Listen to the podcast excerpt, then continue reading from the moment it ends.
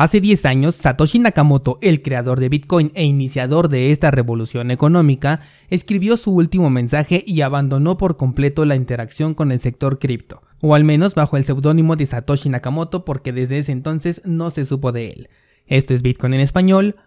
Comenzamos.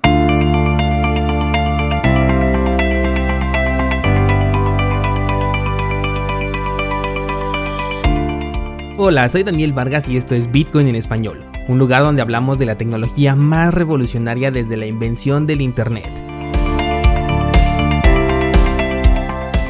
¿Crees que estoy exagerando? Ponte cómodo y déjame ser tu guía en un camino sin retorno, el camino a la descentralización.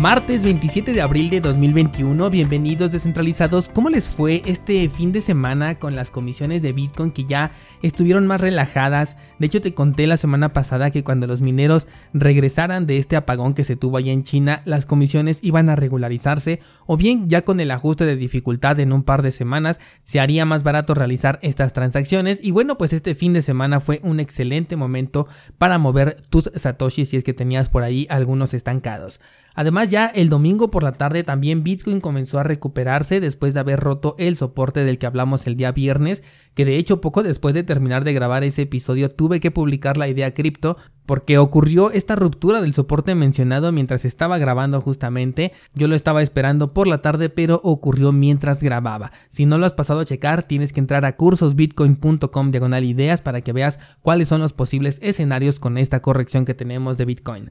Ahora, este retroceso hacia el punto de resistencia del que también hablamos la semana pasada es muy importante, sobre todo no caer en FOMO con que ahorita está subiendo el precio,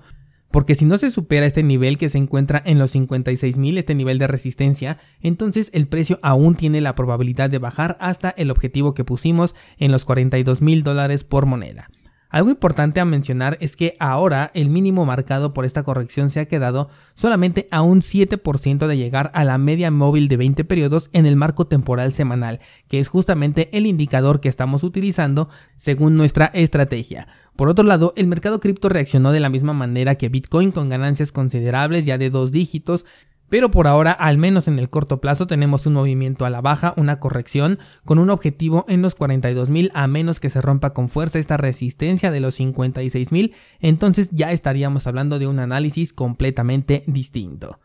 Vamos a pasar a las noticias y el día de hoy se cumplen 10 años del último mensaje publicado por Satoshi Nakamoto, el auténtico padre de Bitcoin, que en sus primeros años sí se mantenía en contacto con la comunidad, sobre todo los cyberpunks, que decidieron adoptar por primera vez a Bitcoin. Y justo fue un día 26 de abril cuando publicó que se había movido a otros proyectos y desde entonces no se tiene información sobre Satoshi Nakamoto.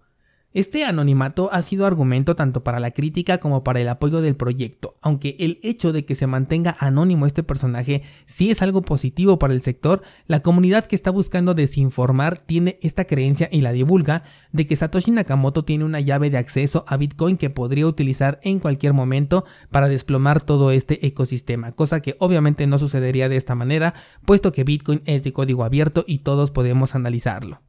A día de hoy la aparición de este mítico personaje sería todo un acontecimiento que sin duda provocaría una volatilidad extrema en los mercados, pero únicamente debido al FOMO y no a que de verdad tenga una participación dominante dentro del propio sector que ha creado. Es decir, que las mismas personas por el simple hecho de saber que Satoshi Nakamoto está vivo, y que ahora ya se sabría su identidad en este utópico caso, pues simplemente comenzarían a pensar en subidas o bajadas del precio y comenzarían a operar, por eso tendríamos esa volatilidad, pero realmente no es que Satoshi Nakamoto tenga una influencia directa sobre el sector que ha creado, porque ya es completamente descentralizado y ya supera la descentralización al poder que pudiera tener incluso el creador. Al día de hoy Satoshi cuenta con más de un millón de Bitcoin en su poder y se dice que si el precio de Bitcoin superara los 182 mil dólares en el futuro, entonces Nakamoto sería coronado como el hombre más rico del mundo. ¿Tú qué piensas descentralizado? ¿Crees que algún día sabremos cuál es la verdadera identidad de este superhéroe?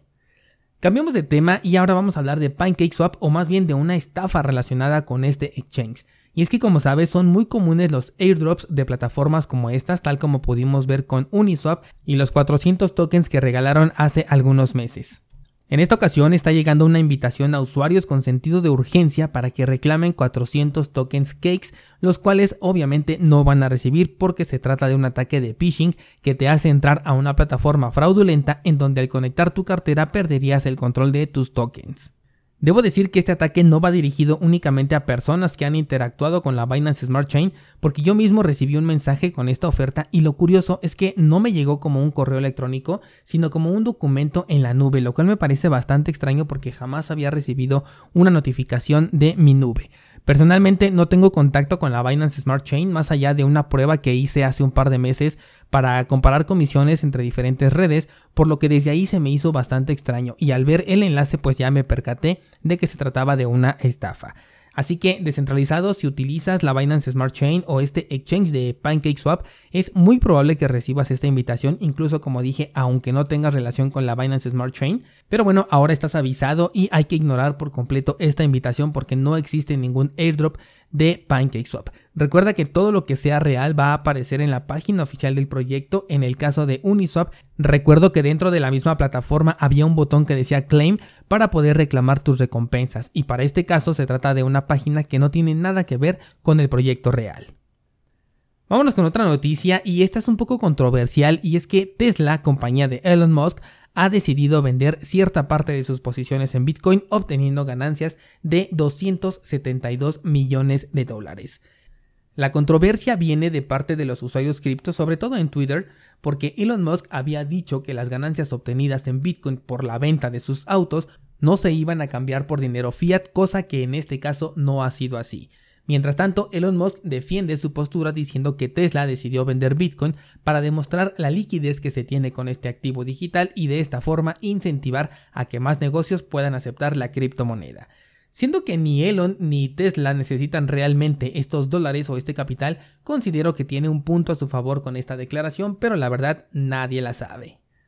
Por último, descentralizado, quiero platicarte sobre HUSD, que es ni más ni menos que la primer criptomoneda estable corriendo dentro de la red de Cardano. HUSD será la apuesta que tiene la fundación Ergo junto con Emurgo para ofrecerte activos estables dentro de la blockchain de Cardano. Esta va a ser una criptomoneda de estabilidad algorítmica y no respaldada, lo cual significa que podría ser descentralizada, aclarando que DAI no es realmente descentralizada. Se espera que el funcionamiento sea bastante similar al que tiene DAI y seguramente va a ser la criptomoneda utilizada para los futuros desarrollos DeFi que se hagan dentro de esta misma red. Ahora, el que su estabilidad sea algorítmica o que corra en la red de Cardano no la hace diferente a ninguna de las otras criptomonedas estables. Estoy hablando en el sentido en el que es una estabilidad forzada. De hecho, más que monedas estables, yo siempre te he compartido un término distinto que es monedas ancladas al valor de un dólar, porque el término es más adecuado, pues es un ancla que se hace al precio a través ya sea de una manipulación directa por diseño del proyecto, como por ejemplo Tether o USDC, o en este caso a través de una manipulación algorítmica cuando se trata de servicios que buscan no depender de fondos depositados en bancos y a su vez de empresas que respalden estas cuentas bancarias. Seguramente que en el futuro también tendremos opciones de staking con esta moneda estable como sucede en algunas otras y de igual forma yo no la consideraría como un activo para hacer staking aunque esté dentro de la red de Cardano que es una red a la que le estamos dando seguimiento de cerca